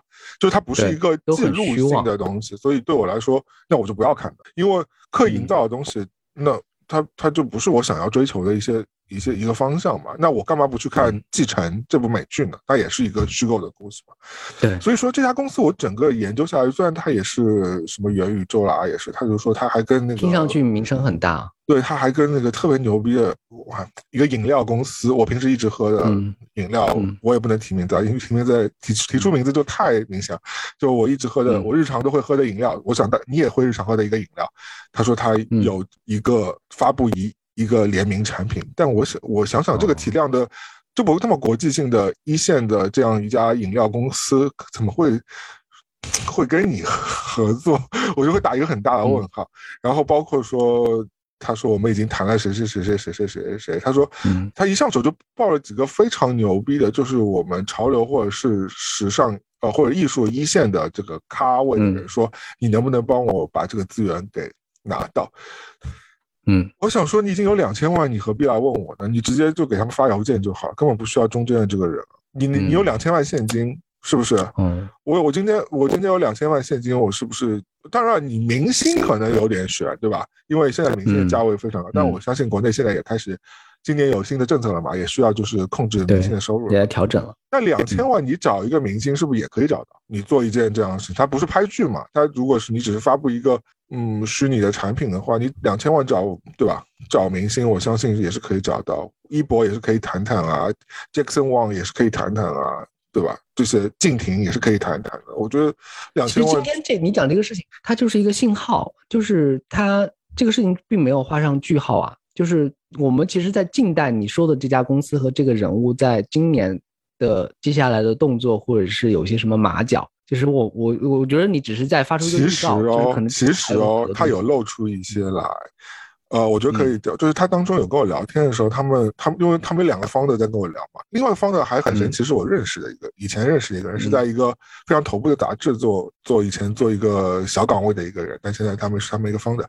然后呢，他们就跟我说，他说我们的合作方式很简单的，要么就会请你这样的就是 agency，就是一个一个事务所这样的公司去去帮我们去谈一些头部的人类嘛。那他说，他提到这个时候，他就说我有两千万。如果不是这样的合作形式呢，我们就会想要一些资源的互换。嗯，哦，那你就懂了呀，你就懂了呀。因为理论上来说，以我经验来说，我我虽然在行业做那么多，但是可以让我经手到两千万的 case，这其实对我来说也是里程碑式的 人生的一个事情。你你是代表作了，对吧？就两千万对你们来说，你们你们拍电影也是一个很。算是一个不错的投资，一个一个门槛了，对对啊，而且是两千万，只是一个合作费而已。那这两千万三百万美金呢？买彩票你也中不了那么多钱，所以我就会觉得说，我要买，我要买五次四次，嗯，加油！所以我就觉得说，这个这种馅馅饼怎么会那么容易掉在你自己头上嘛？对吧？而且而且，既然已经有那么容易的事情，那为什么没有其他人在做？会这个会轮到我头上来？首先我会想这个问题，那其次来说，如果说他说这个资源混，那我觉得啊，那我就明白，那可能大多数情况之下他用的都是这第二种这一招来刷脸，再套一些小白嫖。嗯，那是你说的，对，我觉得 我内心也是这样。对不起，我又用一些无聊的术语。不不不不，总结一些。我其实内心就是这样觉得，但因为我是当事人，我就不太好直接这样说嘛。那我其实再等一等吧，我觉得这个事情还会有新，就像美剧一样，还会有新的情节出来。他现在呢，让我就是给他一份我。我非常平时合作非常到位和熟识的一些名单给他，因为我其实算了一下，如果你合作经费是两千万，你这家公司还要通过卖这些虚拟的东西去赚钱的，那你的销售额要多高，你才能支持这件事情？哪怕就算这些东西都是虚虚拟的都没有成本，就设计费也没有，我们都不算了。那你公司是不是要赚钱？你这个弄完之后，你是不是还有一个营销费在那里？你不可能说你做完之后默默无闻就发出来，然后完了之后就有人来买了嘛？那不太可能吧？你想的层面已经很多了。我想的就是一个工作层面啊，工作层面就是对于对方来说，可能都还没有认真想过。你不办个两亿，你是不是都值不回这个票价？你可能。那两亿的虚拟产品，那你要出多少？你要多少人来接盘？我不知道，我不太。他打的概念是很新、很前卫、很很有一些未来感的东西，但是他用的话术和他用的一些骗资源的方法，又是很传统的一些。我觉得有很多不太合理的地方。就是我没有想通的地方，可能也许他们是合理，也许就是也许我们两个是小人小人也许我们误判了啊，我们先也不把话说绝。只是说我现在在我这里有很多讲不通的地方，而且我问了他们也没有正面回答，所以我就觉得说啊，那我可能只能先观望一下了，因为行业当中形形色色的人都有嘛。那我我其实比较可以当追一个。一个播客的追剧的形式，你今天只是就是第一集给大家释放了这些信息，后面他们有什么变化，有没有什么反转？说不定对方是正派，而我们是反派呢，都不知道啊！大家可以追下去这个剧。最后我就赚了两千万，就不做播客了，谁他妈理你？这个是真正最终的结局。这不可能，不可能！两千万是如果他是拿出来是给对方合作的话，那你的 commission 就是你的当中的这个。中介的这个费用也不会那么高的，也就是十到二十趴这样这样子。反正我就觉得现在啊，就是像这样的公司越来越多。而且我为什么说很多艺术家问我，我就说你是不是你稳一稳？就是因为你现在入局这个 NFT，你想卖这个东西，我上次也跟你说了嘛，对吧？就是你卖想卖 NFT，你想做一个卖家的话，其实你投身这个行业，你要花费挺多成本先出去的。它等于说你是在网上建设了一个店，你还是要像开淘宝一样，你就是有店面的维护费啊，付给淘宝的钱啊，然后他甚至是你在没有你在你没有卖出去淘宝货的之前，他就先要把你这个定价的百分之十给抽走了。对啊，就是买买币的公式有一个有一个铁律，比如说你买一块钱某某币吧，比如说微粒币，你买一块钱微粒币，但是你要额外花十块钱甚至一百块钱美金来作为信任作为基础。然后要保证这一块钱的微粒币以后会升值到一千块，然后你之前花的这个东西才有回本的可能性。还有你在买的这个过程当中，你不只有这个保证金，你在买的这个过程当中，你有个交易费。对，就像你去买股票，你也有交易费嘛？你把股票买进买出都有交易费，是一样的。所谓买一块钱的微利币，它不是说你花一块钱来买，它中间后面的成本、时间、精力投入以及你要花的可能性的一些东西，也都会埋在里边的。最后这一块钱，如果整个市场认可这个微粒币可以涨到一万块，那么有可能就是赚的，就就是比特币今天现在的现状，也就是大家为什么会一直说比特币呢？是因为它现在已经涨成现在这个样子了，然后来给现在一些新的一些币种和 NFT 作为一个背书，然后说你也可以买这些空气币，那其实是。很荒谬的，就是它的汇率是很难把控的，这才是最大的对，是一个很很很隐蔽、很黑箱的一个东西。所以大家我我其实可以告诉大家，就是因为我我有币嘛，我也会偶尔观察一下这个走势嘛。这个币的涨幅和跌幅都是 five percent 到 ten percent 起的，就是就是百分之十 上下去涨的。而且你今天可能就你睁眼起来四万块就跌掉了，跌成了三万五。嗯，所以其实它涨幅其实这是很难很难控制的，那你就更别说你把这个钱又投身于你再去去去卖一个货或者是买一个货，你买卖过程当中都是要给平台交钱的，你当中损失的钱有多少？这是第一个。第二个就是说你能不能保证你买的这个东西一定会赚钱？当然，我相信有些东西现在也许一定会赚，比如说村上龙。出一个 NFT，我相信在短期内它肯定是会赚钱的。包括之前像你会你会听到是赚钱的案例，但是坂本龙一他之前不是也把他的那个歌曲曲谱什么做成 NFT 吗？我觉得什么的，对我觉得也许你在买这些，但是你投入也高嘛，你又不是一一一两块美金或者是一两块人民币，你就可以买到坂本龙一，那你这可能就是一个很高额的投入了，对吧？那你起起伏伏就会很大。所以我觉得买和卖现在。我听到很多人都在那鼓吹，说我赚了几百万美金啦，我什么什么什么啦。嗯，我不懂。大家小心点吧。我觉得，而且现在国内其实这件事情是灰色地带来的，就买币这件事情已经是法律和政策已经不再允许了。对，买币本身是禁止的，那你只能在一些非正规的网站去买币，而且在国外，哪怕是。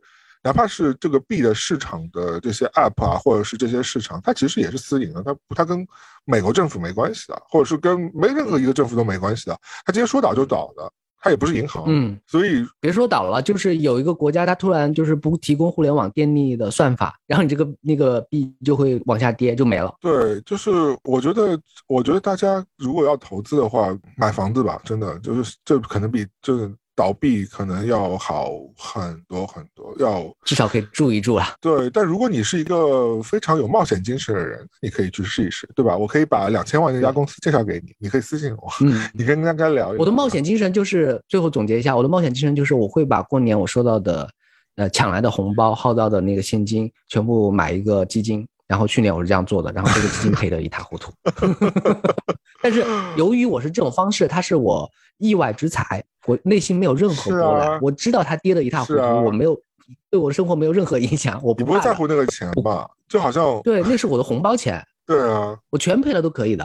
对啊，就无所谓的，因为那不是你。但说起来表面上很心痛啊，但是它真的不影响我生活。那你说你现在投资下来，是不是唯一真正能赚到大钱的，就是房产吗？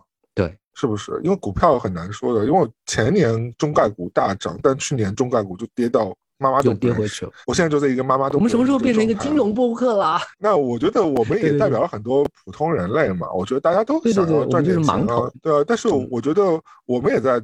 试试看做这件事情，但我我们都是菜鸟嘛，就像就像好像仅有的对。我记得去年年初的时候，在跟你录节目的时候，我说我天天那个股票在涨，但下半年你是不是我从来没听到我在提任何股票有关系？因为我的 app 都不想打开。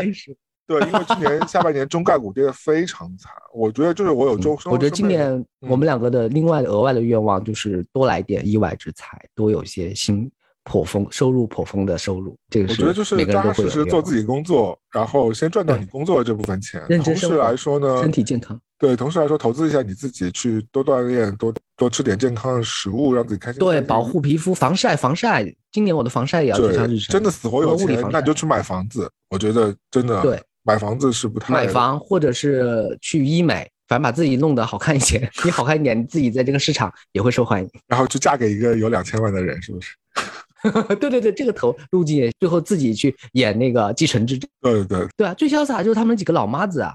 那几个老妈也也不也不加入战斗，然后对方都跟他诉诉苦的时候说：“哦，你知道我不想提什么不开心的事情，就走了，拿了钱就走。”但你想想看，那些老老妈那个钱都是来自于这个老头子，老头子辛辛苦苦去赚钱，这些钱也都是从从那个那股民啊，就小股民身上骗来的呀，对不对？那些商界精英的钱都是你买他股票，他才自己可以升值，他们再用别的方式把这个钱套出来赚到这个钱啊，那不就是你和我的钱？